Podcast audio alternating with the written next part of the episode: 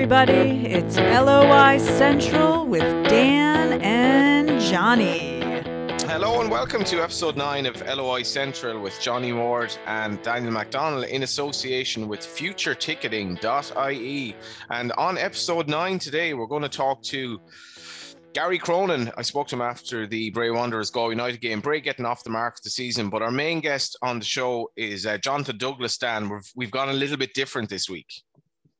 Yeah, Jonathan Douglas, a former Ireland international, um, started his career at Monaghan United, but obviously left very young and has spent his last 20 years in the UK effectively. Um, played for his country, played at the, the highest level over there, you know, sort of long spells at Blackburn and, and Brentford. But um, he, he's working in the area of us with player representation now, an agent. Um, it's not actually, we haven't necessarily had that that type of guest on before, but um, sort of a bit of a different voice, someone who's been watching a lot of games in the league um, from a, from a perspective, I suppose, of like someone over the water, maybe identifying talent that might be good enough to make the move, but mm. as a consequence, like watching a lot of games, and you know, we we obviously have a, a merry-go-round of voices that we we you know that we have all the time on these type of shows who know the league very well. Um, you know, so it's just interesting for him to get a little bit of a of a fresh take from a from a fresh voice on, on what their thoughts are and things here at the moment, and maybe you know what how how how talent in the league can transfer to other levels and, and how you judge that because it, it's it's funny like you know we, we had the, the conclusion of the, the the football leagues over the weekend the regular league seasons in England and it's very interesting stuff and some very familiar names involved you know at various levels you know Eoin Doyle you know who we've on before and Wes Hoolahan obviously and you know, then you have the likes of Ogbene and, and Kieran Sadlier sort of going down with Rotherham um, although they, they, weren't didn't start their game last weekend. The Rochdale lads, like you know, someone like mm. Jimmy Keohane, who's had a great season. He was a player of the season, wasn't he? Yeah, and yes, you'll have some other players who've gone from the league with a lot of fanfare who haven't um, necessarily hit the heights. You know, so yeah, it's just a bit of a general discussion. We'll see what Jonathan has to say. Yeah, but we've had um, we've had an interesting interesting oh, we weekend have. in, in the league here, didn't we? I'm very interested to uh, yeah to talk about that. Uh, congratulations to Dundalk stalwart, Dundalk fan Ian Sharkey, who won the four star pizza last week, breaking uh, a sequence of lads that either I knew or basically associated with Galway United. A victory for you know Dundalk. Ian, you know Ian. I do know, Ian, know, know him from the racing game as well. Sound lads, four star pizza on its way to uh, the boy Sharky, um, who of course is is a is a big Dundalk fan, and uh, Dundalk season rather limps along as one of the talking points uh, of a, a fascinating uh, round of games, which was the, the first first round of fixtures in the second quarter of the League of Ireland series. Lots to talk about in the first division as well. You'll get us on uh, Apple Podcasts and on Spotify, SoundCloud, so on and so forth. And thanks again to futureticketing.ie. Dan, this is the today's actually the recording this on Wednesday. It's the 30th anniversary of Galway United's 1991 FAI Cup triumph, the only time Galway United ever won anything. But in terms of the actual title race this season, I obviously obviously made a show of myself before by crowning Shamrock Rovers champions when they were 13 points clear and they went on to not win the league this season. From my WhatsApp conversations after the game against St. Patrick's on Saturday, I haven't found anyone who thinks the title race isn't over. Um, basically, everyone is saying that Shamrock Rovers have the league won. Is that the case? And was Danny Mandroiu's late, late goal um, was that the death of the 2021 title race in effect? was it really? Is it, can can it happen? Pats are the only team that have any chance. But there's two different discussions behind. here. There's two different discussions here. Does everyone think Shamrock Rovers will win the league? I think most people do believe that. That's my opinion, and I know that's your opinion. I'm sure most people opinion. But like, there's still 20, whatever, 28 games to go, or, or sorry, the 26 games to 26 go. 26 games, yeah. It's 26 games to go. So, and there's five points in it. So mm. if you declare that title race over, like like to say that, right, to, to, declare it over is to suggest that if that goal hadn't gone in and the difference is then only two points, well, the title race is therefore alive, as though one game can like totally defines the entire season. I know where you're coming from completely, but like that's you know that's and, and it may well prove to be the case. But if we're declaring title races over when there's a five point gap after ten games, then what's the point of even starting the league? A little part of me died when Danny Mandroiu got that goal, though, because I wanted to. Why be, do we even have a league at all? Why, why do, we even have, have a league, at all? Because we have people like Ollie Horgan and and. Well, what is the point of like, what is the point of football if you know at the start of the season who's probably going to win it? Then like, why even play it? You yeah, know, like sound a bit like a young wasting, John Giles there. Um, we waste all of our time talking about football when actually we should just at the start of the season decide who was most likely to win after a number of games, and then we can spend the rest of the year doing completely different things. Well, well, we've, like, we do actually waste our lives talking about football. We could be doing stuff that's actually relevant, like climate like change what? or politics like or you know something. You know, we see our erstwhile friend Emmet Malone moving over from football to to news reporting. Maybe he'll have an epiphany and say, "Why were we? Why were we just wasting our lives talking about the League of Ireland and football when we could have done something?" meaningful, you know, change the world or, you know, gone gone down the route of actually, you know, changing public discourse and matters that really matter, as opposed to a spat between Graham Burke and Brian Kerr, which was one of the intriguing elements of a game you were at and you seem to enjoy. Yeah, but, but, but Johnny, lot. what gets us what what gets us through the days? You know, you shouldn't be through the days. Is that is that how bad life is? It gets us through the days. I mean, well, you shouldn't be like you shouldn't be like you know people people will go to a funeral, a very sad event, and they'll talk about sport. It's a great distraction. Yeah, that's you should never true. be afraid of taking. You should never be afraid of taking sport seriously. Like sport is a great. Uh, it's a what great would you do if you weren't? What would you do, exercise. Dan, if you weren't if you weren't in sports journalism? What do you think you'd be doing? Would you be in journalism or would you be doing something totally, totally different? You know, it's a good question because um, you got to have I- these I questions at times I in your don't life. know. I don't know if I ever wanted really to do anything else. Um, but but like well, you want to be a know, professional footballer and tennis player. Oh, we've, we've just, Yeah. no, the tennis player thing was. No, John Owens picked going- up on that we're last not- week. We're not, we're we're not, go- we're not going through that again. We're not going through that again. But I, I don't know actually. But I've never done anything else other than um, like you know work casually in a news agent, which was like selling newspapers, and then working the tote on the racetrack, like you know, which is effectively a sporting related endeavor. I don't know, but like, but like, but like, you know, um, like you know, you'd say that we would spend our time concentrating on climate change or or you know political matters, but like reality, you just spend a lot of your time talking rubbish about something else, completely meaningless. Mhm. You know, like I don't know. Like, I mean, you recently were involved in the purchase of a painting. I, I got Well, it. it wasn't. I wasn't actually. The painting was procured, but I, I had nothing to do with the procurement of But it you, but you, but you did go. To, you did go to casually inspect some art on a day Yeah. off. well, let, we'll Like, I mean, about that- trips that- to Belfast that later on in the that- show. Is that your new passion? We haven't even That's new mentioned the, the flagrant COVID breaches and, and so forth. Uh, Well, listen. Well, well, well yeah. Well, we're terrible we're stuff. on- let's get let's get back to the game. Dan, waiting on these. Let's go back to the game. Let's two go back to the game. fascinating aspects of this. Danny Mandroiu, why did it all go wrong at Bohs? Bradley after the game saying he's a joy to work with. He's been brilliant for Rovers this season. He's become a bit of a talisman. And was that goal bad goalkeeping or was it brilliant play by Danny Mandroiu? You had a better view than I did. Well, listen. It was a bad mistake by Lee Desmond initially. Mm-hmm. Look, I, I just want to say first and foremost, it was a really good game, really enjoyable game. Again, very much conscious, lucky to be there. Very lucky to be there. I don't know if it came across as a good game on the on the Watch LOI. I would have, I would imagine that it did. It was But, like- okay. it wasn't as good, I thought, as you said it was because you were at it. Okay, And these it games on the laptop after a while, they're just like another bloody game on the laptop. yeah, and, and was- even was- even you're looking wasn't- back on Rovers. you know, sorry, just sorry to interrupt, but you're looking back at Rovers with their view of both goals that they had on on Twitter or whatever, kind of behind the goal view, and like even the atmosphere. You're just thinking, oh my god, this would be raucous, and it was just like the dugout was kind of cheering. It's just like I'm done with this crap. Get crowds back.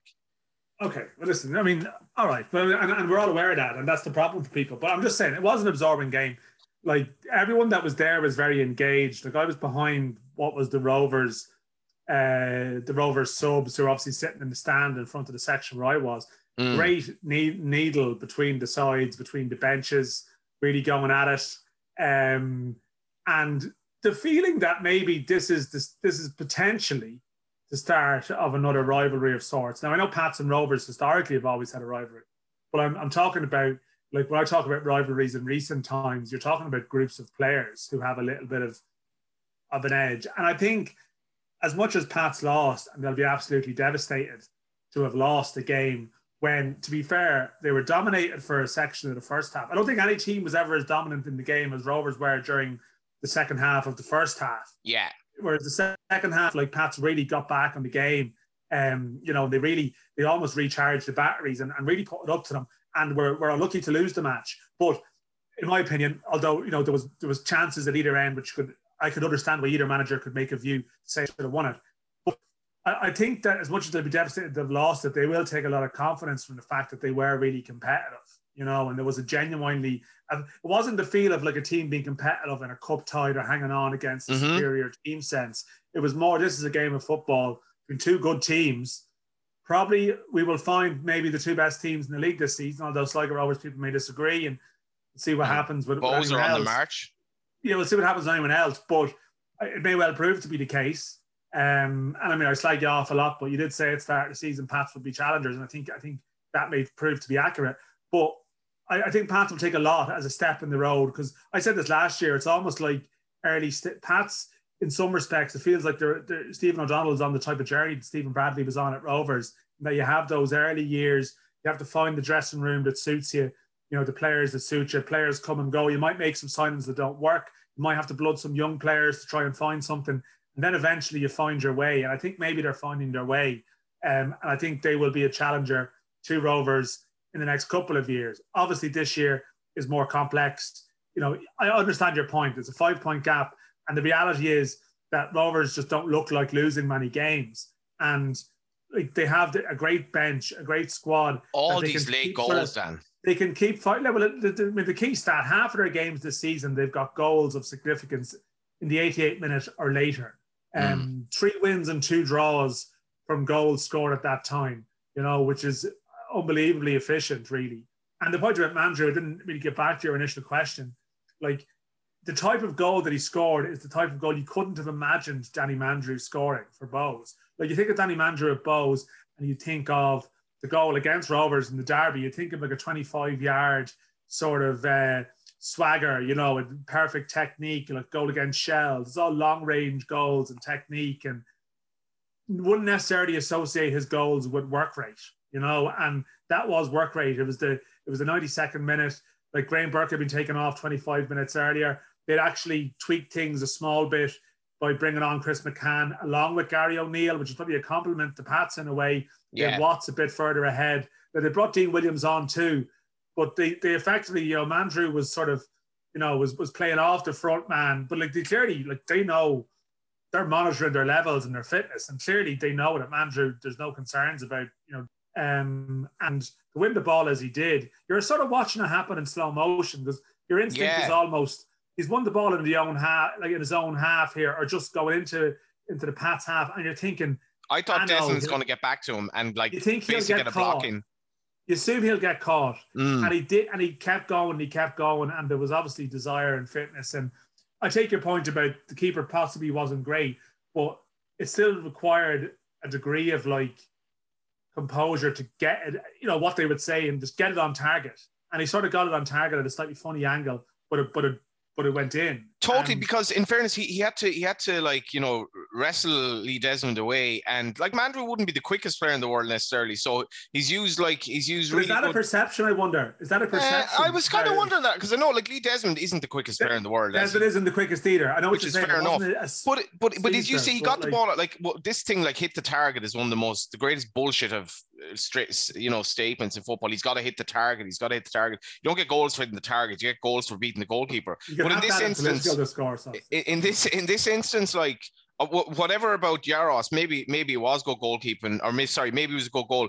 He did like get into a position where in the last minute of a very tough game, he's run from nearly the halfway line and he has hit the target. He's beaten like a, a the highly rated goalkeeper, and he's kind of won the game for Shamrock Rovers. And maybe um, the Danny Mandroiu renaissance is well on its way here, where he could be like potentially the player of the season. I know Chris Forrester has gotten the player of the month um, announced this morning, but Danny Mandroiu's um, he's answered a lot of questions. Dan, he was kind of written off a bit after the Bohs. He wasn't. I, I, was he? Was he really written? I don't think he was. He was written, written off, in, in terms of his mentality. I think. Why was Danny Mandroiu? he was third in the pecking order of number tens for Bohs by the end of last season. Yeah, or, or but everyone knew. Listen, listen anyone who didn't know he was joining Rovers uh, this season, like you know, was living from, in cloud from cuckoo a, land. Was living, you know, so mm. so clearly someone who's on your way to your main rivals, you know, isn't going to be necessarily to the forefront of your plans in the running of a season. But why um, couldn't Bohs get know, the best out of him? Um, well, I mean, until like, the end. Just, clearly, like you know, clearly, just things weren't. He wasn't happy there, and maybe as well he needed the change of start to really the change of scenery. Sorry, a fresh mm. start to to think, okay, well, where's his career going now? You know, and you get into like a full time environment, a really good full time environment where you know, you, you, like you know, the, the training situation will be different in Rovers than it will be to Bohs. In that, all of a sudden, it's like, right, you know, this is a new start. Are you are you ready to embrace this? Like Jack Byrne is gone. I know he's a different type of player, but there's an opportunity there with a team that, you know, most people think are going to win the league. Can you become a, a top player in this team? And maybe Bohs was always like a stepping stone in his mind, and you know, too much so.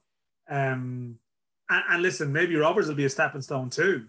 Um, if he wants to go somewhere. And in fairness, Rovers have no problem motivating players with using that as a carrot. But in this terms of where he wants to go, it was a big, you know, it, it's a bit a big statement for him. I think I think that goal in particular, um, I know he, he was fouled in the derby for the penalty and all, it, you know, and you can debate whether it was a penalty or not.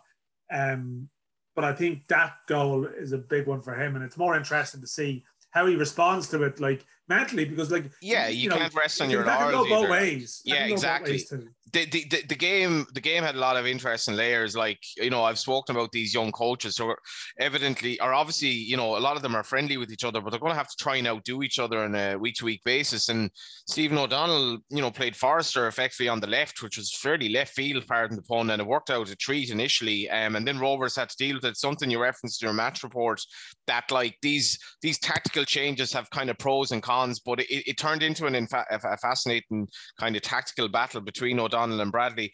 And other things to talk about, obviously, Finn Harps, Ollie Horgan was like, um, "Yeah, if we don't turn up, we're going. If we're if we don't turn up in Dalymount, we could be in for a long night." And everyone's like, "Oh, Ollie changed the record." They ended up losing 4 0 and they were 3 0 down at half time to Bohs. Statement of intent from Bohs, who've basically been playing well, just haven't been winning. But Dan, Waterford nil, draw a 7. I mean, this isn't good on any level.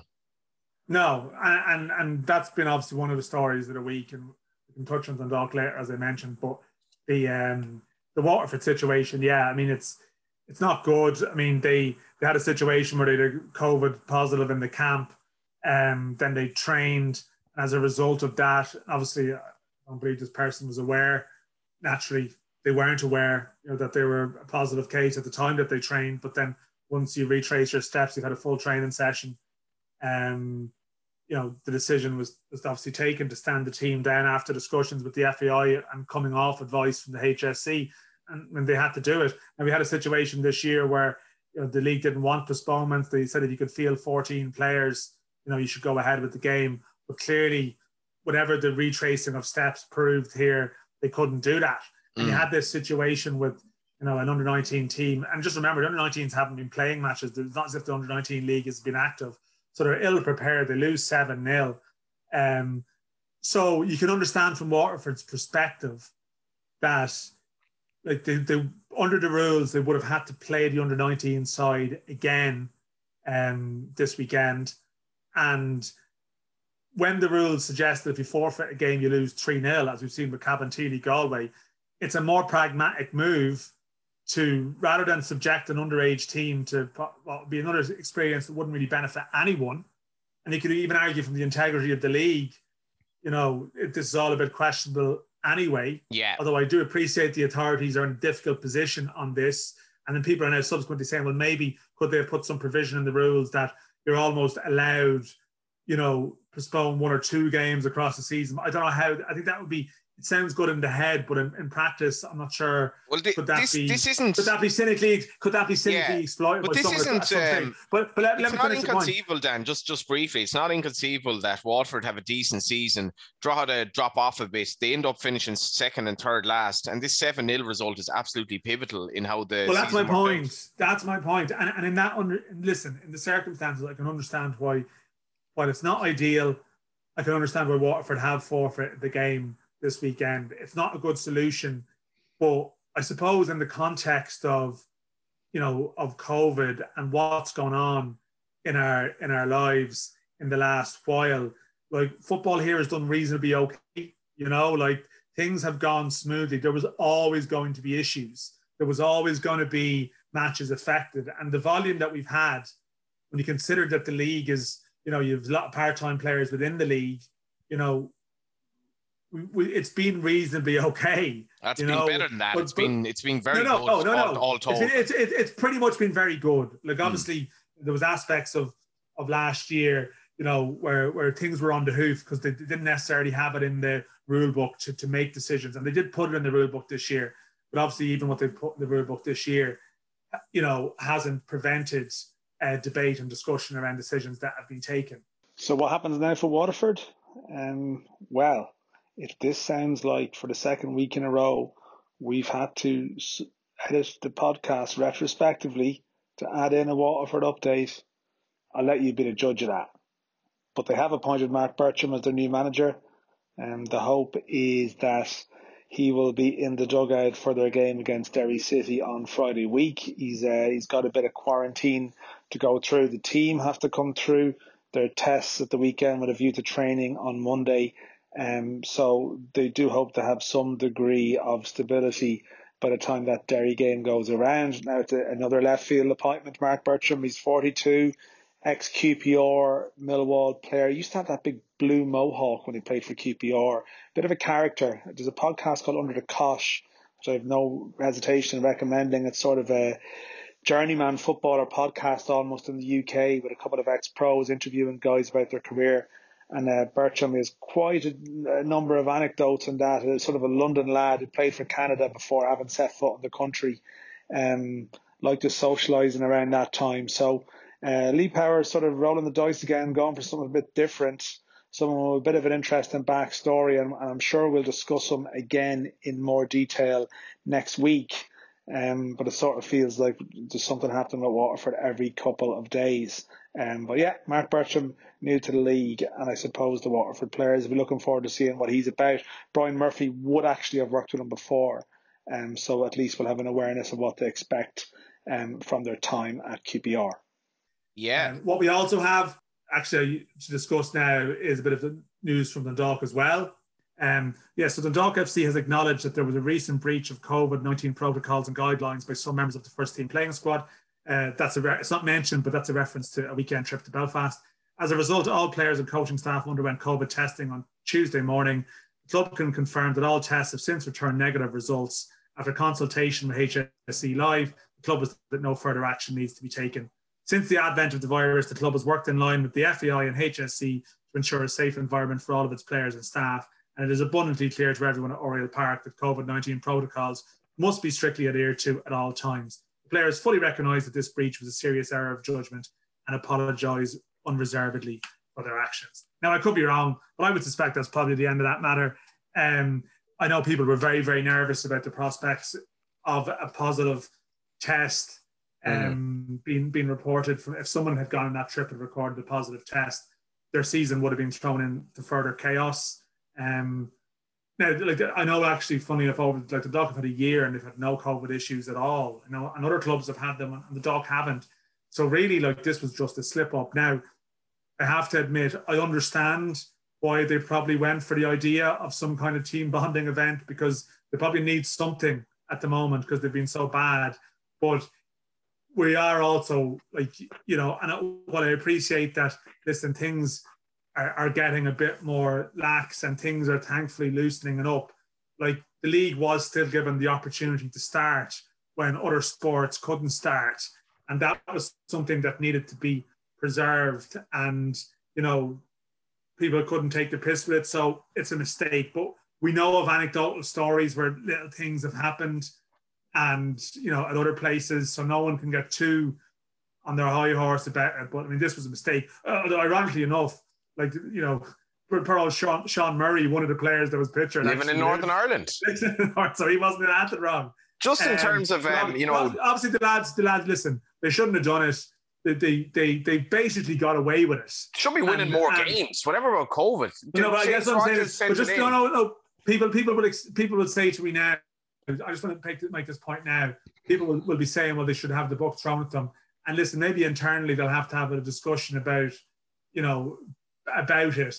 But I mean, in theory, by crossing the border, sitting outdoors and coming home, it's not great. But if you if you if you were to if if there was a, a top down decision to try and punish them for that, then basically any player who's like gone across you know, any player going across the border from Donegal to Derry or Oh, or does whatever, anyone really you know. care? Like honestly, you know exactly. It's not something anyone- that. yeah. It's not, it's not no, listen. I know your views in this, and, and and we don't really need them. But like you know, in in the sense that I'm just explaining why it's very hard for anyone to really follow through and say anything say anything other than don't do it again. But obviously, if they if they'd had a positive case, um, Jesus, it would have been it would have been It have very been- very yeah, it would- problematic for them. because You know? the, the, the COVID situation in relation to Dundalk in terms of how it's derailed their season. Thanks for James. Thanks, James Rogers, sending this in. Um, the record post COVID, they've played 23 games in the league, won five. And their record pre COVID, and two of these defeats included junk games when the season was won. Played 23, won 19, lost three. Um, this is incredible, Dan. And the, re- the performance against Sligo was so insipid. Down to 10 Oh, men, nothing. Like couldn't couldn't hit a shot on target. dreadful, dreadful. Like uh, it's easy to say it now, and they did have a couple of chances late on, but honestly, like you have to sending off, and you think this is going to give them a lift, and ten minutes later it was like, nope, no, it's not, you know. And and fairness, listen, Sligo Rovers did a very good job as well, and you can't just focus on the dogs. Like they they they made you know they brought Shane Blaney on, they made the changes you would expect to some degree, and they closed it out. And like what it shows is like you watch Pat- Pats at the weekend, you watch, you know, you watch you watch Sligo Rovers, like you watch other teams that have basically, you know, have, have improved past them, and not necessarily because they've got like amazing squads, but what they have is a purpose and a pattern. And and to be honest, like I, as I said, like you know, like you know, I wouldn't be pretending that that that as much as the Dog during the Kenny years were a great side, like you know, they weren't always like perfect professionals at all times. Like every club in the league, the best teams at the moment will have little events and stuff. I can understand why they tried to do something to try and find some kind of solution or to find some form. Think about it, they would um they would normally go away in a, on a summer, you know, a preseason training camp, sorry, to Spain or something, you know, as part of integrating new players, spend a week away together, 10 days together. They didn't, they didn't do that this year. They only played a handful of friendlies as it is. They've been coming in and out to training. So I can understand why, you know, in terms of getting to know maybe some of the new players, why you would try something like that. It was just bad judgment to do it. They could have literally waited for another couple of days um, and, and gone somewhere else and done it, and it wouldn't have been as much of a problem. Um, but anyway, I don't really want to go down that rabbit hole. Um, it's happened, it's done, but they need to start winning games. It's as simple as that. And like, I mean, you know, there's talk of a fan protest now next week before the game with Shamrock Rovers. Sometimes these Facebook things, you don't know how serious they're going to be, but obviously the more we talk about it, the more it raises awareness of it. Um, If Ian Sharkey I t- goes, he can bring the pizza and share it along.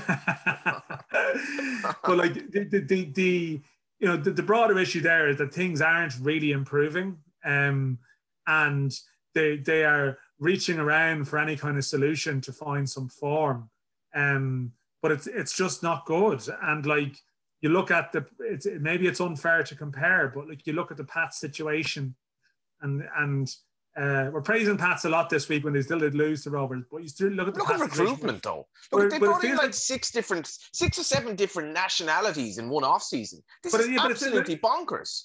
Well, listen, no, we've often spoken about needing to improve, you know, bring improve the league by bringing in players. I'm not necessarily against bringing in players from abroad, but you obviously have to be done your scouting in such a way that you're convinced that they're at the requisite level. They are know, good to players. Dan, but you can't just like load them into a, a- a team No. and all the kind of fighting factions then that will obviously inevitably ensue, or just Ah, yeah, yeah, no, no. Listen, I, I completely agree with you. And like, you know, good teams like you know the Dogs' best season was when they only recruited Benson and McElhenney before Mm. in 2016, where you have something that's working. But like, for example, they've signed Zahibo now, who's clearly a very good. I think he's clearly a very good player. Look, Petaway, but he's basically playing play. He seems more. He seems to be very comfortable in Chris Shields' best position. You know, so they've got someone. Who, so now they're actually uh, through sections of the game the other day. Shields is actually playing more advanced because Zahibo was like taking those positions. And you're thinking, it's not like it, it, you know, okay, you try and sign good players if they're available, but it's not sharp recruitment if it's if it's if it's not addressing a problem that you have. Now, obviously, they knew they needed a goalkeeper and just and just had a balls of it in terms of who they signed. But like they're almost their squad is like top heavy in some sections, and actually not as effective in other areas. Like you know, they you could definitely argue that you know they they you know say the the, the, the maybe sort of you know speed in some attacking areas, and they've tried to address that in you know with some of their signings. God, like, like, like you a know, club on speed last year. They, they, yeah, like they've signed like they've signed Han, you know, to, to, to, to touch on the Asian market, you know, and he seems to be an okay player, but again, it's not it doesn't necessarily seem to be really sort of concentrated recruitment, you know, like you know we have an issue with this market. player. I mean, how do you even That- say that that- with a with a straight? I know, I know, I know, and like, So and mad. it's no disrespect because he looks, he looks like a perfectly okay player, but Mm. like it's just, it's just more. I have this lovely notion of these players plan. like and like, and what I would say is, sorry, like, I'm, I'm gosh, there, the whole thing was meant to be about a degree of continuity, and like, it's absolutely no surprise to a lot of people that you know, like post COVID, right? Post COVID, like their their form went off a cliff, as you mentioned. Like they did lose Rory Higgins at the, before COVID kicked in, um, and or sorry, they left. They lost him as a consequence of because Kenny was promoting earlier and then he took the job. You know, and O'Donnell had left, and O'Donnell and Higgins were like big parts of that of that setup, like very big parts of that players in terms of like you know how they were perceived by players, and you know they were part of the playing culture of the dressing room that had won what went before, and um, that went when they when they departed, and what you had there subsequently you know wasn't wasn't the, the the the ingredients and the mix that was in mind when Kenny left to have a sort of a plan Mm. um and like losing them I mean it's no surprise that O'Donnell and Higgins have subsequently been employed and got you know decent jobs in the league because that's their standing within the game Well, you know, uh, see, speaking of um, O'Donnell, uh, uh, one of the lovely quirks of League of Ireland transfers is you get a coach who thinks a little bit outside the box, like Stephen O'Donnell. So he brings in players like Jordan Gibson, but then Jordan Gibson ends up signing for Sligo within the league and then ends up having a really good season, scores against Yeah. Dundalk. So I'm kind of thinking, like, it'd be great if these Dundalk players, like, basically were, were let go at some stage and then moved to other League of Ireland clubs, like, to help their Korean markets or Asian markets. And became like really big in the league. But it is kind of funny when you think about it. Gibson's come back to England or whatever, and basically he's signed by Liam Buckley. And it's like, well, now he's becoming a bit of a cult hero at Sligo. You know, it's, Well, that- it's listen, the way it works. that's always been a thing. Well, I mean, Cork City went through a phase of recruiting players that Sligo had recruited. Yeah. You know, like Sadlier and Adebayo Rowling and, and a few others. And like, of course, they come into the league market. Like someone, someone takes the punch on someone, and then you'll find like this. Like I don't know. It's very hard to predict what will happen with some of these lads. It's very hard to predict what will happen. Will Patching at Derry, for example, they're all- is, is yeah, they're all out of contract. season. Yeah, but it's, it's but see, it's about recruitment. It's about yeah. This Well, and by the way, he's been loaned out, by the way, and he's basically he's, he's Dundalk's best player this season. He's just not playing for Dundalk. But but like but in fairness, like like a lot of the players, I don't I don't think like maybe one or two exceptions, and like clearly some of the Americans just are nowhere near uh, good enough. But have recruited good players. To be fair, like Kolovich was a good player, just Mm. maybe wasn't the right fit, and they gave him far too much. They gave him far too big a deal. Like you know. I don't think I don't think like they were like Jurkovskis is a is a good player. Like you see him playing for Latvia in proper games. Nattestad has loads of ability from speaking to people. But it's about Big time. as you- These lads could be correct- cult heroes at other clubs. say, it's about as you correctly say, you know, it's about like when you sign them all at the at the, at the same time, you try and like throw it into a mad cocktail. You play no games in preseason really, and you know they're they're I mean they're now basically playing a system because of you know that they were in at start of the season. You know, and Zahibo was signed. Yeah, I understand a great player comes in the market, a great pedigree, you sign him. But did they necessarily need that? And maybe in six months' time when he's fit and playing, you realize yes, they needed him. He's brilliant, but it's just it's not smart recruitment, and they don't look like a team that's been put together coherently. Results reflect that. Whereas Sligo Rovers, for example, had potential last year. You know, they they finished the season well. And then they maybe identify certain areas. We need something like a Bolger. We need that. You know, we need something like uh, a Gibson. And yeah, listen, lot of League of Ireland clubs, to be fair, they can look like geniuses afterwards. They can they reach around a lot over the winter and they try and ring everyone and anyone. And then you end up with a bit of a squad. Ollie Horgan, as you hear, probably contact almost every Can you, can you twice. just can you imagine Harps getting? Can you imagine if Ollie could buy Midtskogen? Like Midtskogen would be the best player ever for Finn Harps. He become he become like this fulcrum of everything. He's a really talented player, big lad. best player ever? Be- for for than Adam Harps. Foley? And Adam Foley. Adam Foley's top I, I think in the Cogan. I actually think Mitch Oh, Cogan is a one good player. of these. He's a good Yeah, player. Johnny, Johnny, I think Midtskogen is one of these oddities. I think he's a, a very big lad who's not brilliant in the air. Have you? but he's like, good on the ground. he- Ollie, like, had improved him actually- in the air. his best moments have been on the ground. Like there's a couple of headers that he actually hasn't been very convincing in terms of how he's attacked them. I actually mm. listen. That maybe that's, that's a harsh judgment, but even his goal for Klaksvik and Oriel was a brilliant 25 yarder. Like yeah. he's not or in that the was Aviva, in, in, in, the Aviva Stadium. The Aviva. Yeah. So like you know, there's there's quirks about some of these uh, signings as well. But anyway, listen. Um, well, they, they I suppose you know in a weird way we probably should be glad that they've avoided disaster because we need we don't need more we don't need COVID to overtake the season. um, and they've they've probably in hindsight got away with one, and they're probably still going to be like Jim and Jill conference tomorrow. They're going to have to come out and talk, talk about it, and there will be some noise, but ultimately that will blow over. But I mean, obviously, the broader picture of Dundalk isn't going to blow over. But anyway, let's move on. Yeah, I've always wanted to have Huey Douglas on the show. Always reminded me of like an, an extra in Braveheart defending Michael Douglas. Michael, Michael Douglas. Yeah, Michael Douglas, yeah, or his uh, his dad. What was his dad's name? Kirk, was it? Kirk, yeah. But instead, Dan, instead, let's go to Jonathan Douglas, also known as Johnny Douglas, also known as Dougie, and also known as you have another name as well. Yeah, back home in Clones, I'm usually known as Joss because obviously I have a couple of brothers in there called Dougie. So uh, to stop the confusion, I got Joss, and then obviously I was explaining to you there. There's a program back in the day. Uh, these boys are probably a bit young for it, but it's called Jossy's Giants. It's a football program, uh, and my uncle just started calling me that, so it's stuck ever since the in, in terms of memories, right? So your Monaghan background, it, it actually saddens me la- that last week we spoke about Billy Baxter, and I was kind of remember my old trips to Gortakeegan and um, some fond memories of it, and and just the sadness that the club was gone now. But your your background in that regard, and your your memories of Monaghan United, and your your brief time there. Yeah, well, obviously, I, I first started at Clones Town as a young lad, you know, under I think I still have me first under eights um, a trophy back home somewhere. Um, you know, an old wooden thing with a nice bit of brass stuck onto it. But, yeah.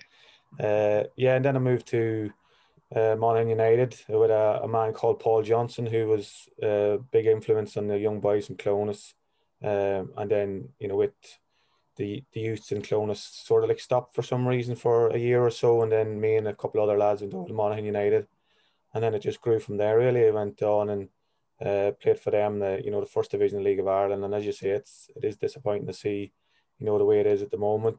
Um, you know, but I think there's still a lot of games going on in Monaghan. They still have a you know the Monaghan Cavan, mm. uh, youth that you know to play at Gortakeegan as well. So uh, hopefully one day, you know, in the future that you know they might get another team back in the league because uh, it is very disappointing. Who was manager? Yeah, well, I mean, it has been a, it has been announced recently that they're they're joining the Ulster Senior League, which actually is quite an interesting development. So at least there's going to be sort of proper games uh, taking place back at, at the old place. Like you were very young, as you mentioned, when you went into the Monaghan team in the first division, and I appreciate there's a lot of water gone under the bridge since then. But hmm. is there any memories that stand out of, of that time could, that you can recall? I just I just recall like you know I was playing for Monaghan and I was the only boy from Monaghan there. Uh, mm. You know mo- most of the team were from Dublin, and I never trained with Monaghan United. I trained with Clones or I did a bit of boxing training because you know, I couldn't get up to Dublin to train with the team. So, uh, you know, looking back, I think that was that was probably not the right way to go about it. I think you know if you had more boys from Monaghan,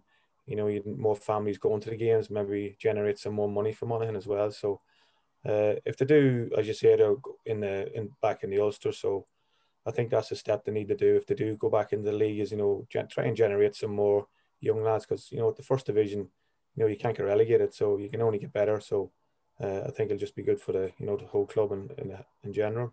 I suppose in terms of the, you know, when we're talking about trying to get clubs into the league or clubs back into the league, how how difficult is it in an area like Monaghan, which essentially is absolutely Gaelic football mad?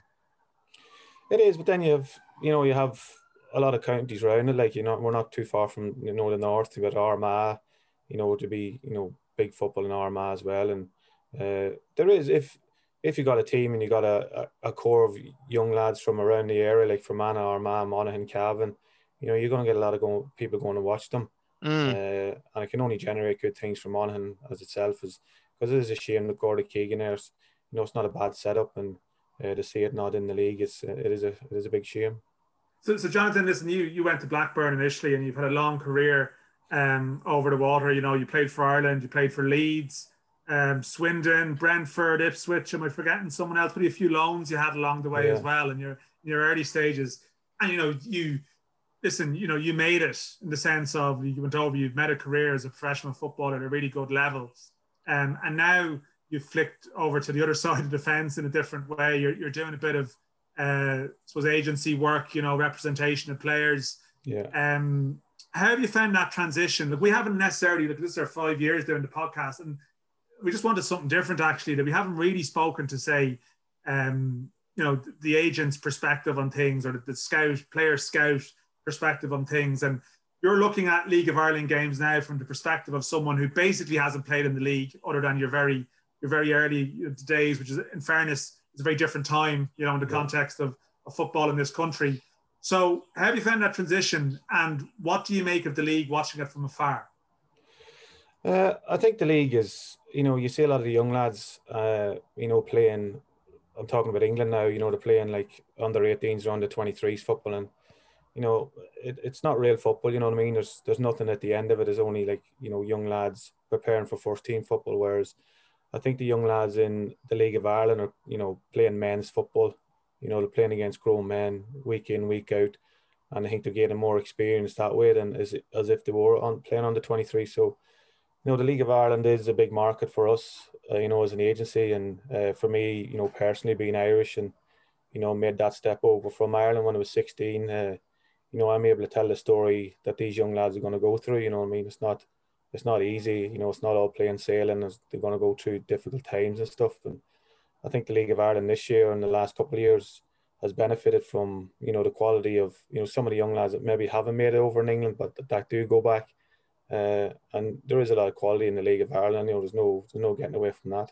And uh, how do you get a handle on the levels? Like you know, if you're watching a game and tricky, different, and difficult. Sorry, in COVID times when you're watching them on, you know, a laptop or whatever. You know, like how do you how do you get a handle on on what what attributes a player needs? Because we've seen players go from the league who might have dominated the League of Ireland here for various reasons, and it hasn't happened for them over the water. And then we've seen others have maybe slipped under the radar a small bit here, and they've they've gone to like another level when yeah. they've moved. So like, how do you get a handle on it?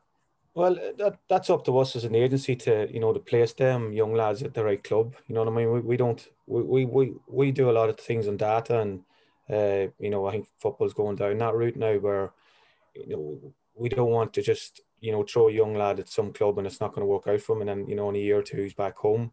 You know we want him to have a long career in England, and that's place them at the right club at the right time. Uh, the way we get a hold of is, you know, you know as well as I know, everybody knows a good footballer. You know what I mean? He's got to be able to, you know, get around the field, especially nowadays. It's, you know, you got to be very athletic and, uh, you know, obviously good on the ball. You know, um, just confidence as well. But I think getting yourself around the pitch and you know holding up you've you've 17 18 year old lads playing against you know 30 year old grown men and you know if they can hold themselves up the you know the 30 year old men when they're 17 18 why can i not do that when they're 24 25 when they're coming over to england like so mm. uh, you, it's it's easy to pick a good player, but it's difficult to get him a right club at the right time and make sure he stays there and make sure you know he, he's enjoying it. Like because you see too many young lads coming over to England.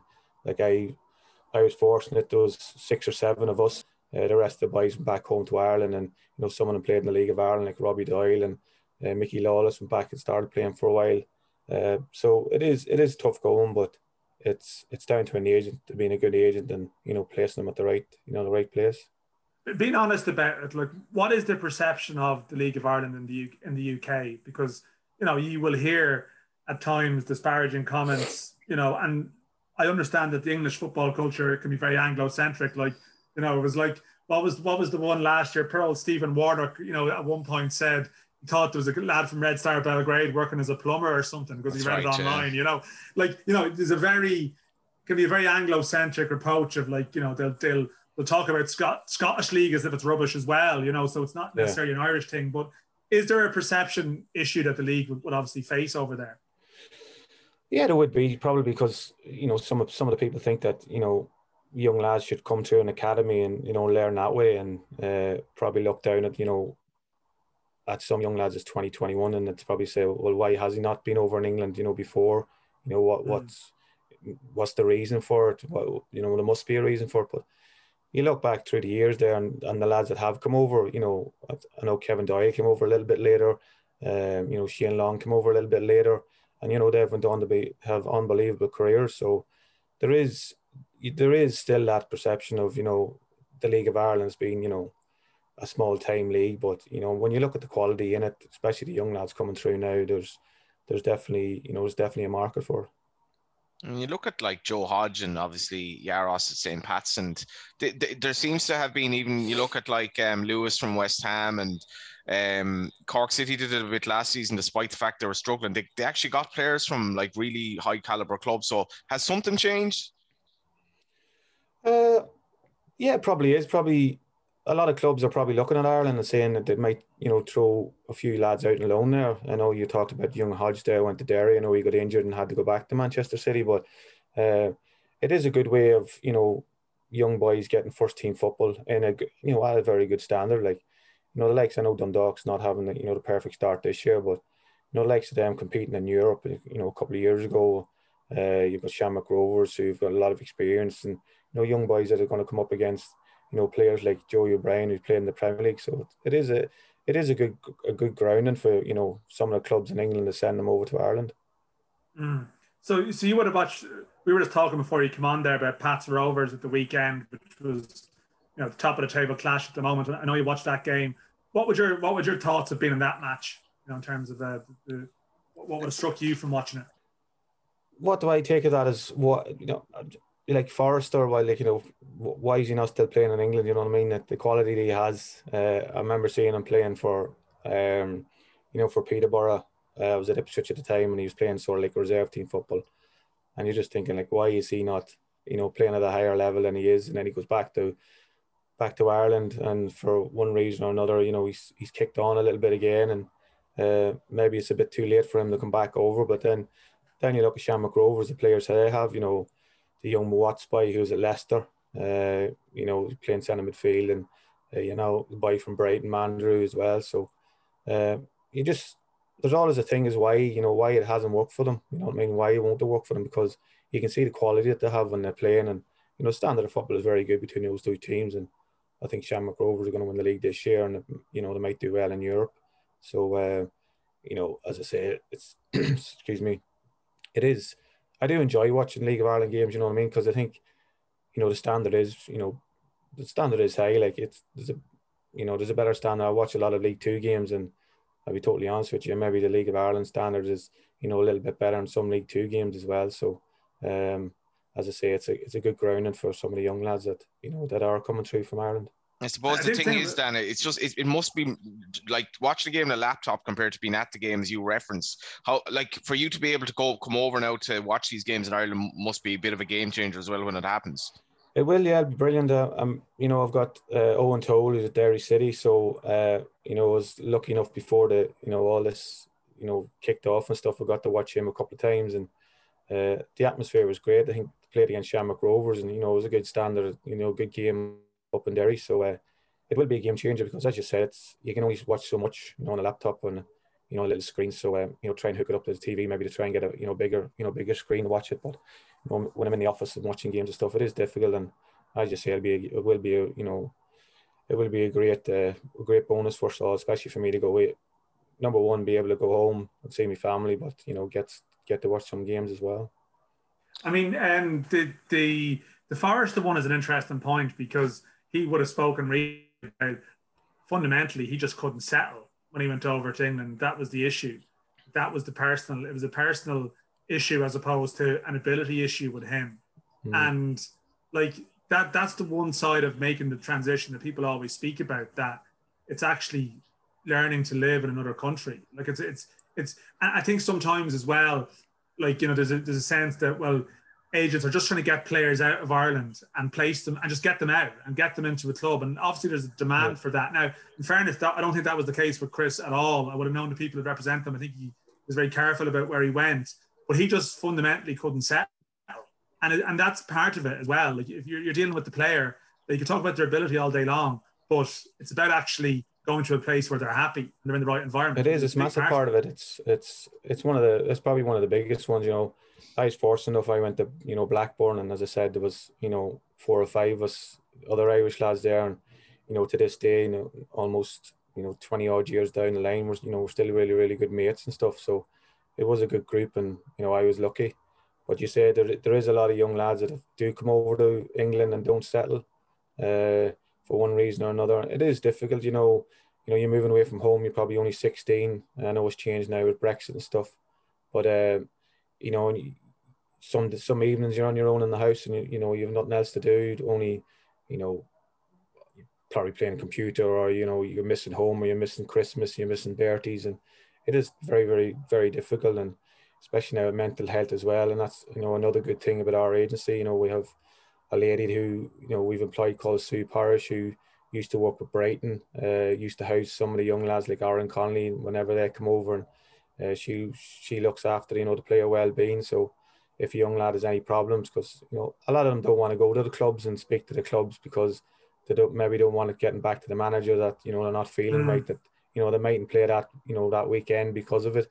Uh, so at least you know we have somebody like her who the experience that she has that um you know they can go and talk to her and you know in you know in full confidence and I think mm. it's uh, our players. Robbie Doyle that, was Robbie Doyle playing the music at that stage when he was a Blackburner. Is this, yeah, yeah. a later development, or was he? Uh, was he entertaining no. you in the digs in the evening was, or whatever? With to be fair, to be fair to Robbie Doyle, he uh, he helped me through one of the darkest times in my career. Ruptured my cruciate. I was out for ten months, uh, maybe a year, and uh, just in the evenings he used to he used to crack out the you know the guitar and give us a sing song and stuff. So uh, no, it was a great help. And then we had Fred Murray, who's uh, you know, he's an agent to the Stars now. Oh so, yeah, he's uh, doing physio for the Stars or something. Is that what he's doing? Oh, sorry, yeah, physio yeah. for the Stars now. So uh, he would, I think he was just learning the guitar as well. So the two of them would just, uh, you know, crack open on the guitar and have a little sing song. So uh, he had a good lads, and we, you know, try and catch up every every other Friday and Zoom and stuff just to have a chat. That's very good. There's that connection still there. Yeah? When you talk yeah. about the when you talk about just the you know the lady who's working for you and looking after that aspect of it is is is um New Vision an outlier in that regard? Because like I would have this view of an agent as like you know somebody who's basically making money uh, from the game to kind of better himself. And and maybe I'm wrong there. And you look at obviously the what you read in the papers is the guys the top level that make obscene money, um, you know more than nearly the GDP of one of these countries just by by signing players and kind of you know prostituting them around uh, the world or whatever. But like, what's it like in terms of the new agency? Is this are you an outlier in that regard, or is that the way it's going? Uh, I think we'd probably be one of the first, but I think that you know that's the way it's going. You you see the young lads nowadays, you know, coming out of the game and you know having troubles with you know the mental health and stuff, and I think to have somebody employed, you know, with the experience that she has, uh, you know, and the young lads, some of some of them at the very start are a bit wary of speaking to you know somebody from the outside that, but as soon as she tells them her background that you know Mm. She's been in, you know, her ex-husband was a professional footballer. You know, she used to look after all the young Brighton lads that came over from Ireland, and you know, she used to house them. So she's been in and around football for a long, long time. And uh, you know, to soon, you know, gel to her and uh, you know, start opening up for her, and you know, that can only benefit the young lads and you know, benefit us as a company. And you know, we've got you know four or five, five or six agents in the company, obviously head of football, but I think she's probably the most important, you know, employee of the whole company. If I'm honest with you. And we spoke to Kevin McHugh, your, your fellow Ulsterman, last week, just in, in relation to kind of the work that's been done at underage level um, at Finn Harps, for example. Like, where do you see this going? Because you're talking about young kids coming over. Brexit has sort of changed that. What's the opportunity in Ireland now to bed in some sort of a football industry that kind of can keep these kids at home? And how will that affect the relationship between Ireland and Britain in terms of players going over? Well, obviously, you know, young lads can't come over. Like whenever I first came over at 16, you know, young boys can't do that now. Uh, so you're probably looking until they hit 18, 19. So it'll, that can only benefit the League of Ireland as well because, you know, you have, you know, the better talent staying in Ireland and playing and, mm. uh, you know, coming through there. So until, you know, to probably meet the criteria or get the points that, you know, enable them to come over to England, uh, you might see a lot of young lads going, you know, there's talk of a few of the young Shamrock Rovers boys going over to Inter Milan and, you know, teams, academies around Europe, which, you know, should be great for, you know, the, you know, the teams like, you know, Inter Milan and Borussia Dortmund. And because, uh, as I said, the, the, the, young lads coming through Ireland, as you can see in the underage levels and the, you know, the tournaments they be playing in and how well they're doing, it's, you know, in about, you know, five, ten years, it's, you know, it's only going to benefit the, you know, the national team. So, so who do you enjoy watching in the league at the moment then? Um, Dougie. Like you know, in terms of, I appreciate you have your professional hat on, you know, and you're watching games, but like, what? Who do you actually just admire watching, enjoy watching? Um, do you know who I, I really? It's it's mad because he's he's sort of like playing right back or right wing back. It's a it's a James Brown lad of Drogheda. I think it's a very good. Oh, yeah. Well, it's interesting you say that because there were a lot of people very annoyed. He wasn't even nominated for the Player of the Month, which was like complete oversight. But uh, James mistake, Brown yeah. has has not gone unnoticed from the Dougie. Yeah. No, he hasn't. No, I've I've watched.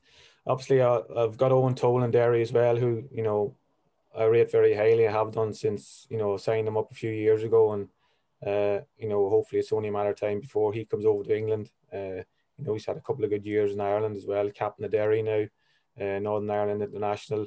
But I do really like um, that Brown lad of Drogheda. I like the young Johnny Kenny boy of Sligo playing up front. He's only a young lad as well. Scored a couple of goals. Uh, Sligo going well. Um, so there is a there is quite a few of. Um, I do like Watts, who was at uh, Leicester. I remember watching him a couple of times on on the twenty threes football for them before he went back home. Uh, so as I said, there's a lot of talent coming through, and uh, it can only benefit Ireland in the long run. So you would have played with um. You mentioned Joey O'Brien there. You obviously would have played with Joey for Ireland under Staunton. So you would have crossed Yeah, over, yeah. wouldn't you? Sort yeah, would, briefly? would, yeah, I would have played with him and played against him. Obviously, whenever he was at, uh, I think he was at Bolton at the time, and you know teams like that there. So um, he was actually playing the night I went to watch Derry, and uh, you could see that, you know, he, he played at a high level. Like it, he was in cruise control, to be honest, and um, I don't think it has changed because I, was watching the game the other day, and he was the exact same. Really, yeah, yeah, yeah. Like I mean, you obviously admire the desire of those lads. I know he's actually he'd be a fair bit younger than you, but like you admire the desire of the lads who sort of kept going, who Yeah. still who still want to come home and play. Yeah, Simon Madden's probably another one. He was uh, he was at Shamrock Rovers a few years ago, right back. I remember him as a young lad at Leeds, and you know he's still playing it to a high level as well. So uh, you've Gavin Peers as well. I know he's playing up in Northern Ireland now, but he went back and played with Sligo, and uh, there is a, a good good group of lads that who I would have played with, and uh, you know clubs various uh, various occasions that are you know still you know playing a trade over in Ireland. Just taking at Blackburn, you would have encountered a Damien Duff would be what maybe a year or two older than you. You Duff was- there around this- Duffer was two years older than me, yeah. So uh, we used to hang around together. Me and Duffer and uh, Alan Mahon was there as well at the time, and Yeah. uh, Steven Reid. So it was a it was a good times back then. Obviously, I was you know Duffer went through a stage where you know within two or three years, probably two thousand two World Cup, where he's probably the best left winger in the world at that time. So Mm. uh, you know got his move to Newcastle, or to Chelsea, sorry, and won a couple of Premier Leagues. So. Uh, and now doing good things with the you know the schoolboys in uh, Shelbourne.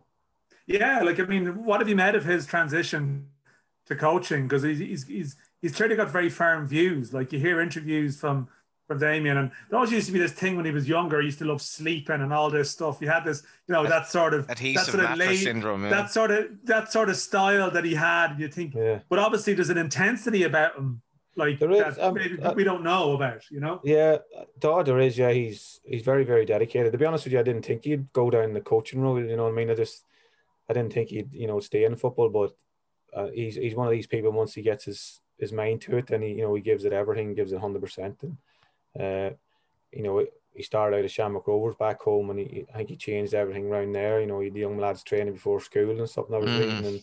and uh, he's probably doing the same at Shelbourne, and you know they have young lads from back home in Ireland, especially around Dublin. You know, if you've Damien Duff, Duff coaching you, then you know who better to you know to learn off really.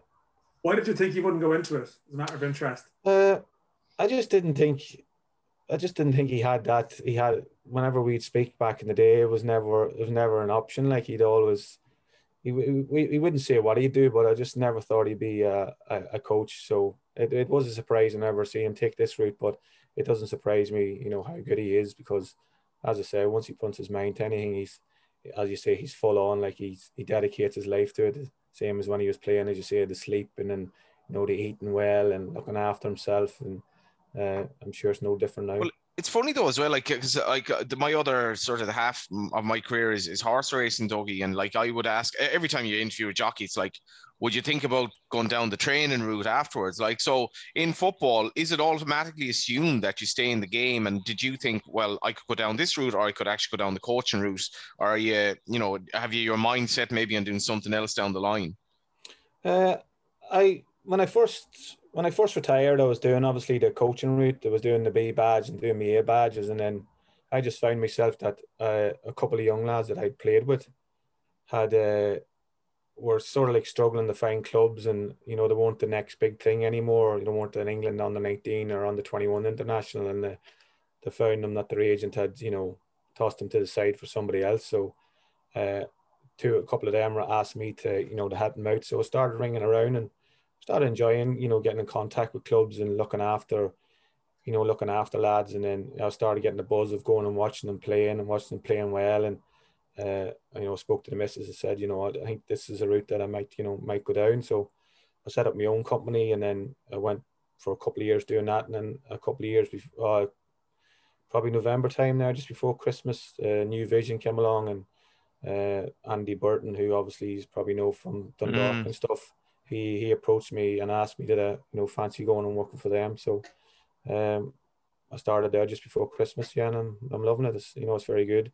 I'm also doing a sport director course at uh, masters in uh, Manchester, so I'll be just finishing my first year in that. So uh, that's something else that I'm enjoying doing as well. What's this time of year like um, over over in, in England? I don't know. Did you have the experience of it yourself? Like I'm reading, like you know, Shaun Williams was released by Millwall the other day. Like every other day this week, you'll read about. X has been released by Y, you know, and, and you, all these players have been cut adrift. And I know with the pandemic as well, it was a particularly nervous time for older players over there. And I would have spoken to some, you know, particularly down the divisions. Like it must be a fairly brutal time of year. It is brutal, yeah, because especially the older you get, the you know, obviously the more brutal it is. You know, I've still mates with like Luke Chambers and you know Cole Skuse of Ipswich. Both of them been there for years. I know they, and just in the split of you know five seconds chat, you're gone. Like and you know you're looking for a new job and uh, you might have to uproot your family and move somewhere else. So it is brutal, but at the end of the day, it's, it's a business for some clubs. And uh, if you're 35, 36, then, you know, sometimes you're not worth anything to them. You know, they want a young 21 year old that maybe they can, you know, bring in and, you know, sell on for a profit. So uh, as you say, it is brutal. And, you know, there's only going to be more from, you know, from this week on. I think clubs will start to, you know, look for the recruitment for next year. And uh, unfortunately, some lads are going to be out of a job. Did you have much experience at that side of it yourself? And you're, I know you, you moved from club to club. I don't know, were you always moving for fees or did you have any of that contract stuff? I suppose maybe towards the end, did you have any of that uh, kind of uh, thing? Well, maybe, maybe the, the, the, most was probably Brentford whenever um, they sort of decided to go down a, a different route just before signing for Ipswich. Um, you know, just signed a new contract six months before that, and everything was going well. We were in the playoff semi final. Unfortunately, we got beat, but you know, we were in the championship, got promoted the year before, and uh, you know, for four years or something, I probably only missed a handful of games. And as I say, you go into the office, and that's it. You just hold it. you know you can go, and mm. then, you're mm. left to you know sometimes you're left to train on your own, or you're training with somebody else who's leaving, and you're coming in in the evenings and uh, you're not allowed to be in whenever the you know the lads are in. So you know it is a difficult time. But as I said, th- that could make or break some players, could it not? Like something as shocking as that to the system, like to just completely derail you, could it not? That is, but you know you gotta you gotta realize that you know there's other clubs out there that mm. you know hmm. it's all about it's all about opinions. And you mentioned Shaun Williams there. He's you know been a good midfielder in the championship for you know a number of years now for Millwall. So uh, you know a lot of a lot of clubs although some don't want experience, there's a lot of managers out there who, who will need experience. They probably have too many young boys in the in the dressing room. So uh, I don't think it'll be too long before he gets a club. Yeah. How, how, important? Before we let you go, Danny, like, how important is the right manager at the right time?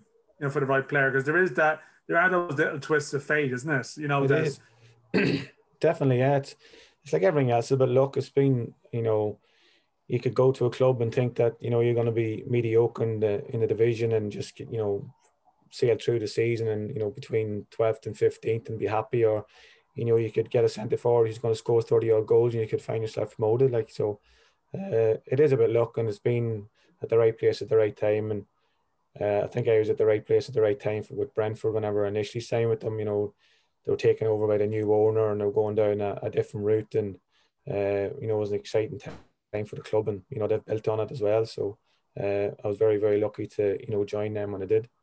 Quick fire. What manager had the most influence on you in your career, good or bad, in terms of like you'll obviously sit down with your mates and talk about your career at various times, and you'll talk about characters. Who who who instantly comes to mind when you would have that discussion? I like the I really like Graham Souness when he was at Blackburn. I Wow. thought he was That's interesting. yeah, and uh, I, I I liked I liked lads that were you know managers Mick McCarthy that who were like straight and honest with you. You know there was no there was no bu- bullshit with them. Excuse me French, but I, I, uh, I grew up a Liverpool fan. Like I, I, I thought Souness was disaster. Obviously, he wasn't. Well, for me, he wasn't because uh, he started playing me in the Premier League, and uh, he, he, uh, you know, for me as a centre midfield player, although I didn't play a centre midfield when I was playing with uh, Blackburn, uh, you know, for me to be able to, I was 21, 22 to go and ask him for advice, and you know, have him as your manager, who's, you know, I'm a Liverpool fan as well, so probably one of the best midfielders that Liverpool's ever had. So to be able to call upon him for some, you know, bit of advice here and there, it's you know, it was great for me. And Any chat with them at all about how they imploded in the early nineties, or Not really. No, I thought I thought That leave, wa- I thought That thought wasn't a talking point. I, I, I, wor- I worked with uh, I worked with Keith Gillespie on his autobiography many many years ago, and he had this story about Souness uh, basically walking into the canteen one time topless with like you know a towel wrapped Oh. around him and a pair and a pair of suit shoes on or something. Like this was obviously a this wasn't a big surprise, right? He was obviously No. he knew he was in good shape. He knew he was massive as well. He was because I, I was I, as I said I was rupturing my cruciate, so I'd be in the gym in the evenings and everybody else would leave and he'd come bowling in with these shoes and a towel wrapped around him, topless, just pumping weights out.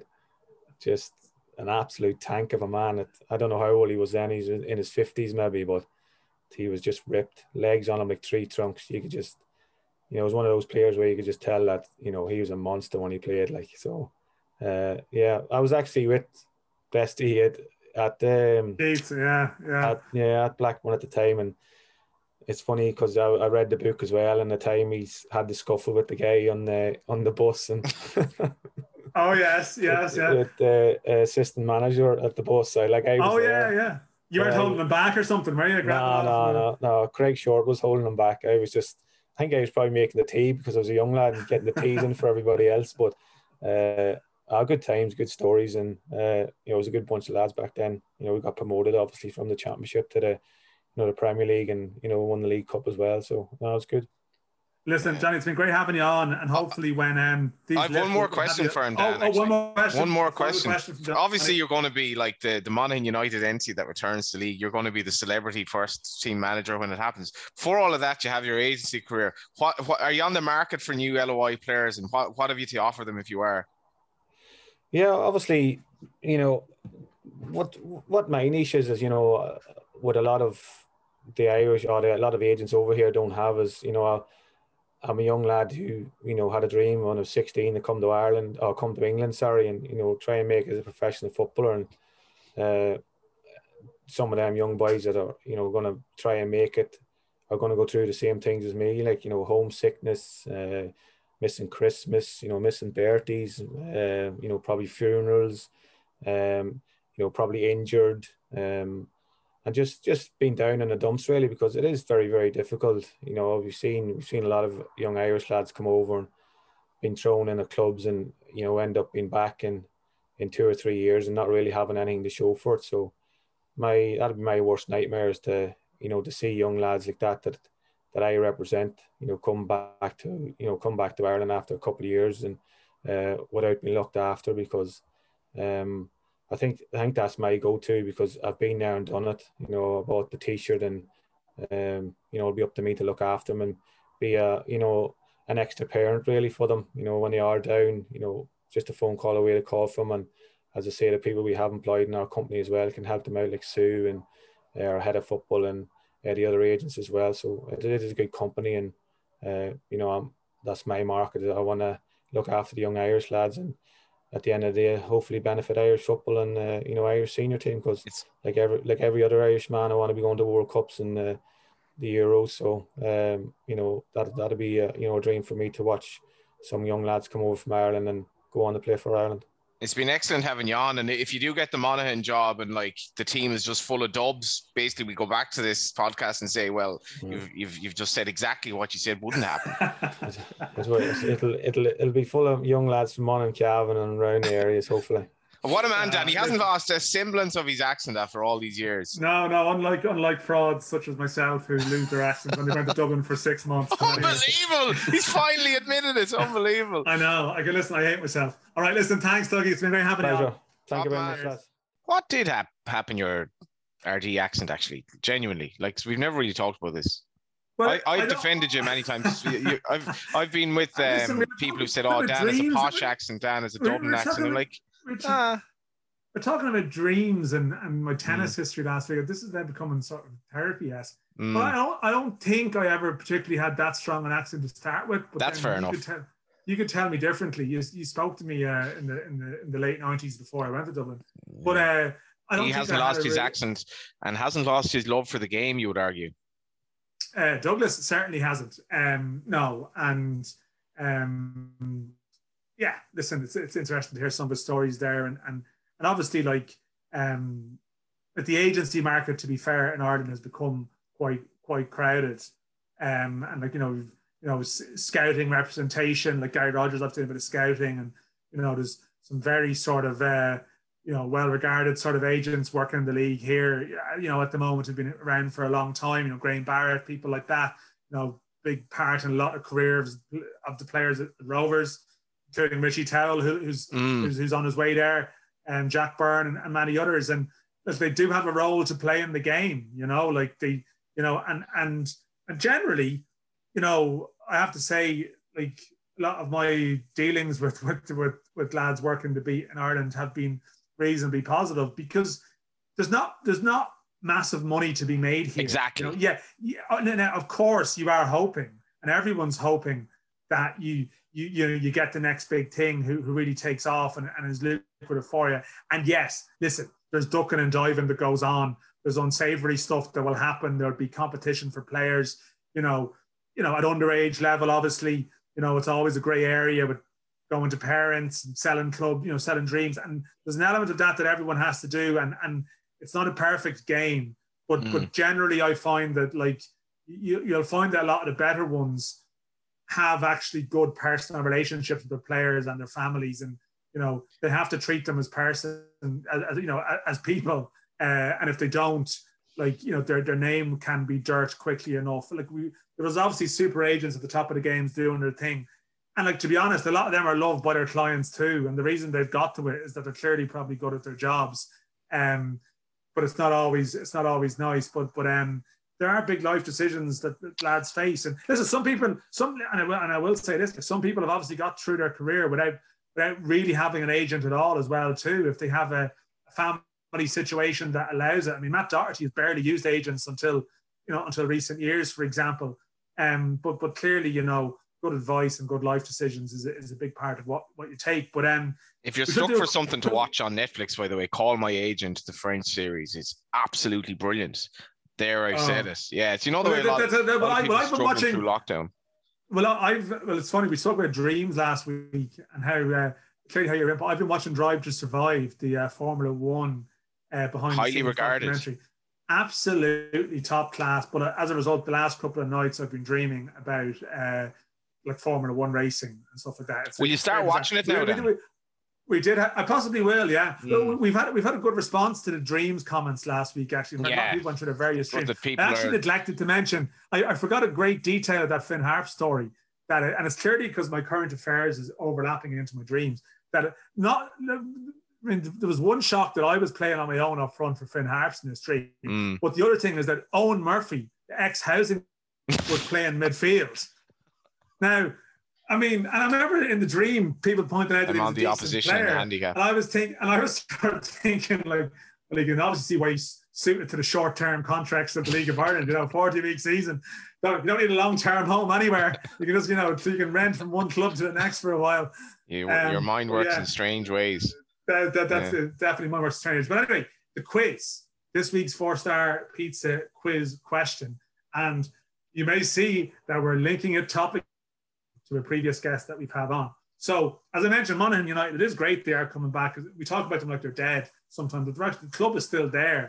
You know, Many fond memories stuff. of Gortakeegan and the cows running down the hill as the goal was oh, scored. Yeah, yeah. The, the Mon dog was that the hot dog as well? Many memories. That's right. Memories, Monaghan, but the, nice but bar they're as well. They're the bar as well. You'd be in the bar before the game, and, and you could kind of watch the game. You know, you could kind of watch it out through the door if you wanted to. Like. There'd be premium premium seats outside the door. Like it, it was like a smoking section before there was a smoking yeah. section. That's where the crack where the crack would be. But anyway, um, but they are they obviously are back. You know, in the Ulster Senior League, and who knows if that's the ticket for something else. I completely forgot to mention because I should have also mentioned Jonathan Douglas, Clones Town you know, his, his old schoolboy pitch is now John Delaney Park. That's, that is correct. How yeah. you feel, feel about that? You know, he's mm. talking about there is a his old trophy there with a bit of brass attached to it. But um, but anyway, the the uh, the, the question the question the question this week is Monaghan United related. Monaghan United, as a League of Ireland club, went out of business in 2012 um, during the Euros. The question this week is who scored Monaghan United's last competitive goal. It was actually in an FAI Cup match, um, and this player, ex-player, has been in the news, unfortunately, uh, for, for the wrong reasons recently, uh, which is a mm. bit of a mm. clue. Um, but yes, the player to score the last competitive goal uh, for Monaghan United um, in, a, in, a, match of, of significance, um, and it was a it was a FAI Cup win away in Sligo. Favorite uh, Gortakeegan memory: Northern Ireland were playing Germany in some sort of a game um, the day before, and uh, we arrived. we arrived in the bus from Galway, Gortakeegan, and there were these German lads in a car like waiting outside the ground. And we arrived early, obviously, to get a few pints in. And they're like, "Yeah, we've we've been here for a few hours. We wanted to avoid the crowd rush." they're like, "No, no, it's grand, lads. We've about like thirty people here, including the players. Uh, great memories." Yeah, well, we've got 30 people and players at a lot of matches now at the moment with closed doors mm. games. Um, and you were at one last Friday as your reign as Galway United media officer hit another bump in the road. With reign of error. Bray Ronder's. Reign of error, yeah. Um, I mean, listen, just goes to show it's, it's, it's not always about quantity. You know, in your big media team, sometimes it's about quality. It's just not happening for Galway United right now. But you lost to Bray Wanderers, and in fairness to you, you're you're you're you're bigger than your job. You don't you don't just don't just wallow and, and what job? take the Galway. Well, you know, the, the volunteerism. You know, you don't. I forgot, of course. The, the only volunteers in the country are involved in GA. Or sorry, it's obviously a job if you do it volunteer as a volunteer for a League of Ireland club. But anyway, after the defeat, you, know, you didn't just retreat to your uh, to your Galway friends to reflect on what happened. You went to talk to Gary Cronin, uh, the Bray Wanderers manager, about what was a very big win for them your reaction at the end of the game there. I know it's like uh, you know, like a lot of draws or whatever, but just to get a win.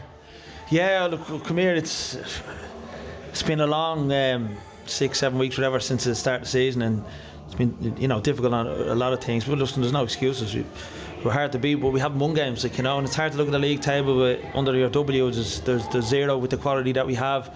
Um, but we're going to get stronger. You know, the bodies are going to come back, and hopefully we get stronger, and hopefully we can put some wins together. But you know, tonight's game, there wasn't anything in tonight's game. You know, it was, a, it was a battle to the end. We played really well in half an hour. Galway were excellent for 15 minutes. That second half could have went in in, the, in, in ahead. We could have been two up. They could have been two one up at half time.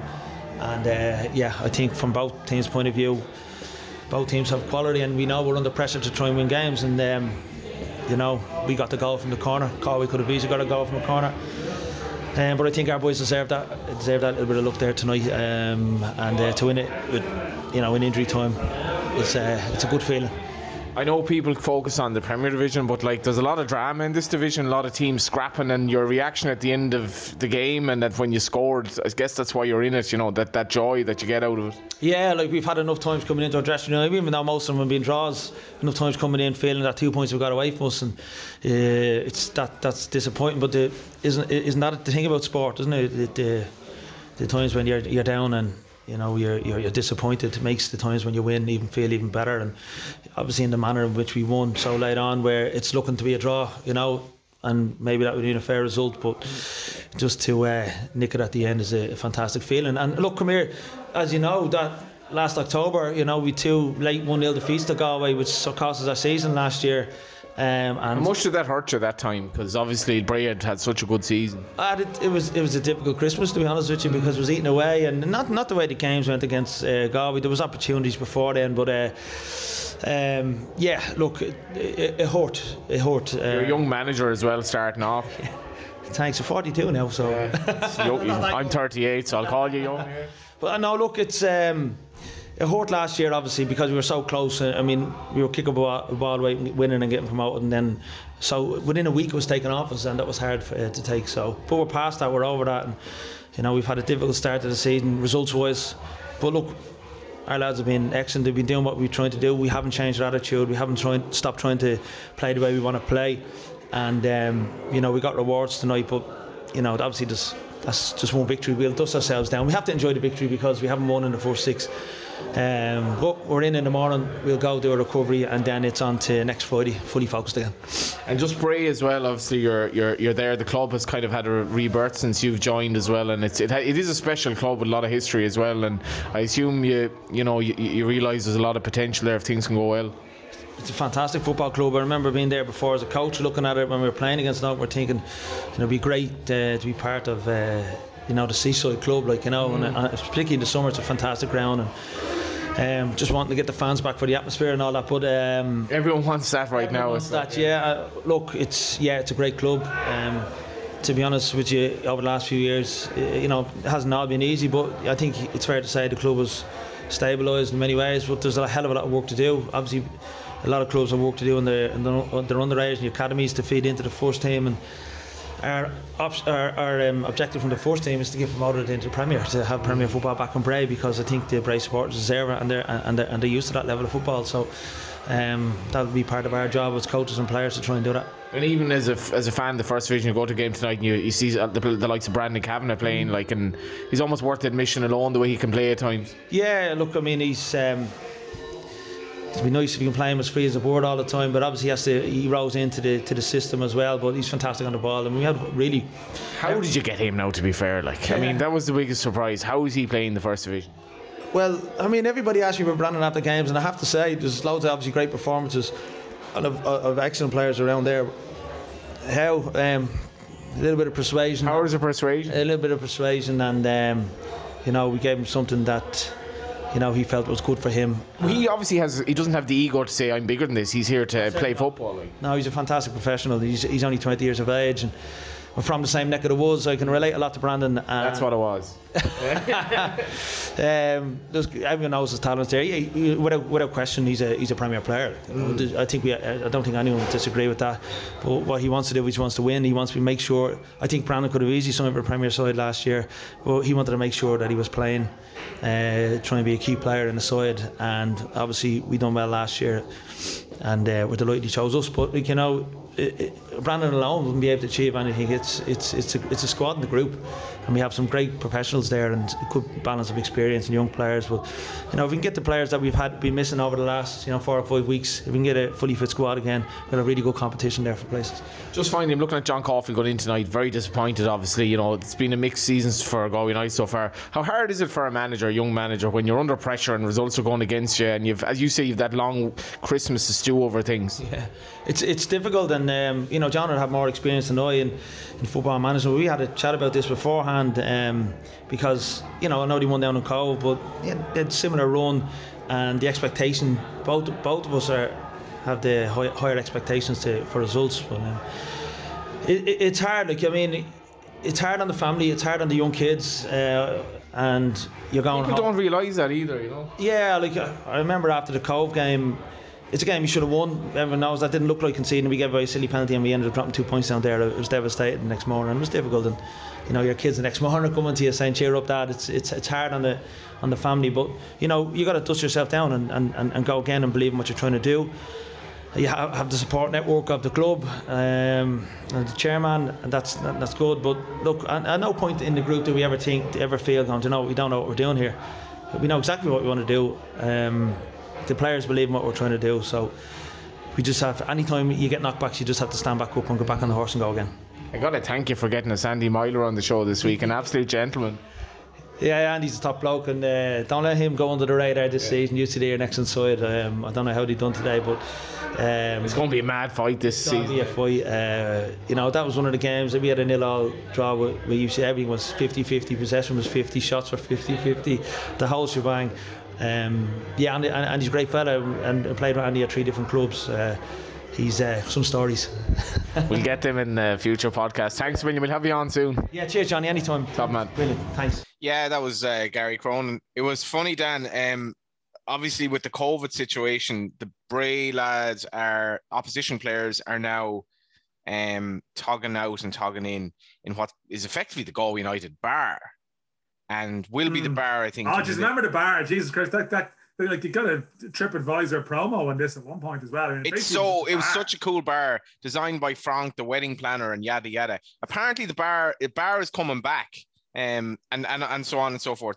But the, the opposition team is actually training, is actually talking out in the bar because COVID, that was grand. So I went over outside the dressing room just waiting for uh, Gary Cronin, and you could hear like he was giving this impassioned speech to the players, like, you know, I, I believe in you. And it was silence. It was just like, I believe in you. I know we've had like a bad run. It was their first win, but you know, this this group is only getting going, blah, blah, blah. And then hey, and then somebody just put on like massive dance tune hits like straight away, and the place was like a party. and I was like, that it reminded me of the old days. Remember, like Wimbledon used to have the music in the dressing room and all that. So I was like, yeah, it was just a reminder of what goes on in dressing rooms, I suppose. Maybe they just started serving in the bar. Maybe they just started. but big, big win for Bray, and uh, yeah, I mean, now, now, hopefully they kick off. But like Dan, it was, it was a bit mad. Brandon Kavanagh, like, so you're there at the first division game. Obviously, you've Conor Clifford, Gary Shaw, Aaron Barry, um, a lot of these sort of ex players, and then Brandon Kavanagh's in the middle of it, who was described when he came on against Dundalk in that 5 2 game as by one player as the most exciting League of Ireland prospect I've seen in ages. And there he is just playing first division and obviously being Brandon Kavanagh. And you're like, this is a bit mad. How, yeah. did, how did you get Brandon Kavanagh? Anyway, so Bray are going to kick on now, I think. Yeah, and listen, I know it's hard for you to comment, but I, mean, I have to say Galway as a full-time club need to be doing a lot better in that division. I mean, it's it's, it's stating the obvious. Their, their, their form is going to have to pick up. And listen, maybe over time it will. I mean, you see, you see Cork City at, at least hitting a bit of form last week. Mm. And we, I know we, we we we touched on it with um touched on with Andy Myler, um that, that the full time teams over time, you know, you would expect them to come to the fore. But I mean, from the Galway perspective, they need to come to the fore, you know, very quickly. I would have thought this weekend's fixtures, right? What have we got on the agenda on Friday? You've got Finn against Dundalk. Again, is, uh, this is the like the Tommy Tiernan section of the show where like we've no idea what's coming up in terms of fixture list. Ooh, well, well I, I, actually do know the Premier. I, I, do know the Premier Division. I do know. I do know the Premier Division fixtures. It's Drogheda against St Pat's on Friday evening, seven forty-five. I might be going to that game. Hopefully, then Saturday you got Shamrock Rovers Derry six o'clock. Sligo Rovers Waterford six o'clock. Does not take place, of course, for COVID reasons. Um, it was meant to. So we only got two games on Saturday. That's Shamrock Rovers against Derry, as I mentioned, and Longford Town. Um, good result for them up in Derry. Again, yeah. conceded some pretty heartbreaking late goals this year. Uh, Longford Town and they're at home to Bohs, as I mentioned, and we'll see if Bohs are a bit of form. What's our first division fixtures, John? Yeah, I'm sure you have them in hand. Bray against Cabinteely is something of a something of a derby game, and Galway United against Wexford. The N11 derby or something. Is that what it is? is it yeah, the N11 derby. One of the one of the Dark most uh, beautiful kind of inroads in, in Ireland around that route around uh, Glen of the Downs and all that. Bray into Cabinteely, Bray is going to be a big one. Obviously, Go United, Wexford, not so much. Wexford having a really, really dreadful start. Treaty manager not, gone as well. Manager, manager gone. gone. as well. Managerial change. Yeah. Yeah. Um, it's kind of you wonder where Wexford are going in some respects. Um, but in any event, Treaty at Galway on Friday for starters, and then yeah, Treaty um, against Athlone. Treaty Athlone and UCD Cork City, and then Saturday Cobh uh, visits Shelbourne, who are somewhat like host Shelbourne, host, host, host Shelbourne. So like some somewhat like Shamrock Rovers, kind of well expected to win the league, albeit not expected so much. But Shelbourne seem to be well on the way to having a very good season, at least. But a tricky trip to Cobh. It's never easy to go to Cobh, Dan. Never easy to go to Cobh.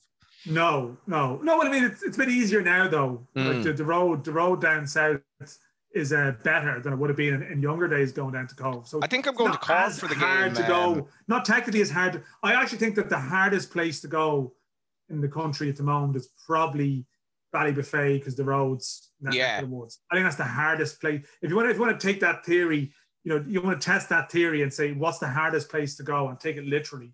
I, Hmm. I'd say I'd say Finn Harps, hardest place to go. Yeah, I'm I'm planning to go to the Galway United Cork game in Cork, um, which is next weekend. So that'll. I was trying to think when did I last see Galway United play Cork City in Turner's Cross, and I think it's honestly about twenty years ago or something like that. Like long, Probably long time ago. Patsy Freyne was having a little smoke during the match. Was he? After running the show in midfield, probably. Um, Yeah. we signed like one of this one of my my vague memories of of of going. I've only been to a handful of Cork games against Galway, and invariably we were well beaten. I think there was one game I was at since then. But anyway, um, we we, we had this thing with with with these Bajan players. So Eric Lavine, who obviously left a, a, a remarkable legacy around Galway. Um, and uh, we signed two other kind of cult heroes from Barbados around Don O'Riordan's time. And I was only getting into the League of Ireland at the time. But then, on the recommendation, presumably, of some of them players, they signed Llewellyn Riley, who was this striker. And uh, his first game was in Turner's Cross, and it was effectively played in like some sort of a kind of a, a hailstorm. And uh, he just got the plane back and was never seen again. He's just like, I'm going back to the beach or whatever. And like, so we had like, we had this thing. I saw Llewellyn Riley was like this badge of honor as a Galway Night fan. I was at the game. The Great White Hope, like, he just got the next flight back to the Caribbean. Don't know where he is now. Yeah, I mean, hopefully he made it back. Yeah. you know, Eric Lavine had a good career though. I assume he is. Llewellyn, Riley, can you remember how to spell his first name? Llewellyn, it's one of those tricky Welsh ones, isn't it? Yeah. It's like like Carl Llewellyn. Mm. Riley is in R I L E Y. yeah, yeah. Or Yeah. sorry, or or I L E Y. I think Riley. so, yeah. I mean, I'm, I'm going to try and Google him here as we as we, as we speak. live. Luther Watson was uh, the cult hero in midfield, and Ryan Lucas as well, who had a goal scoring Yeah. record. Wasn't great, but he did have a goal scoring record.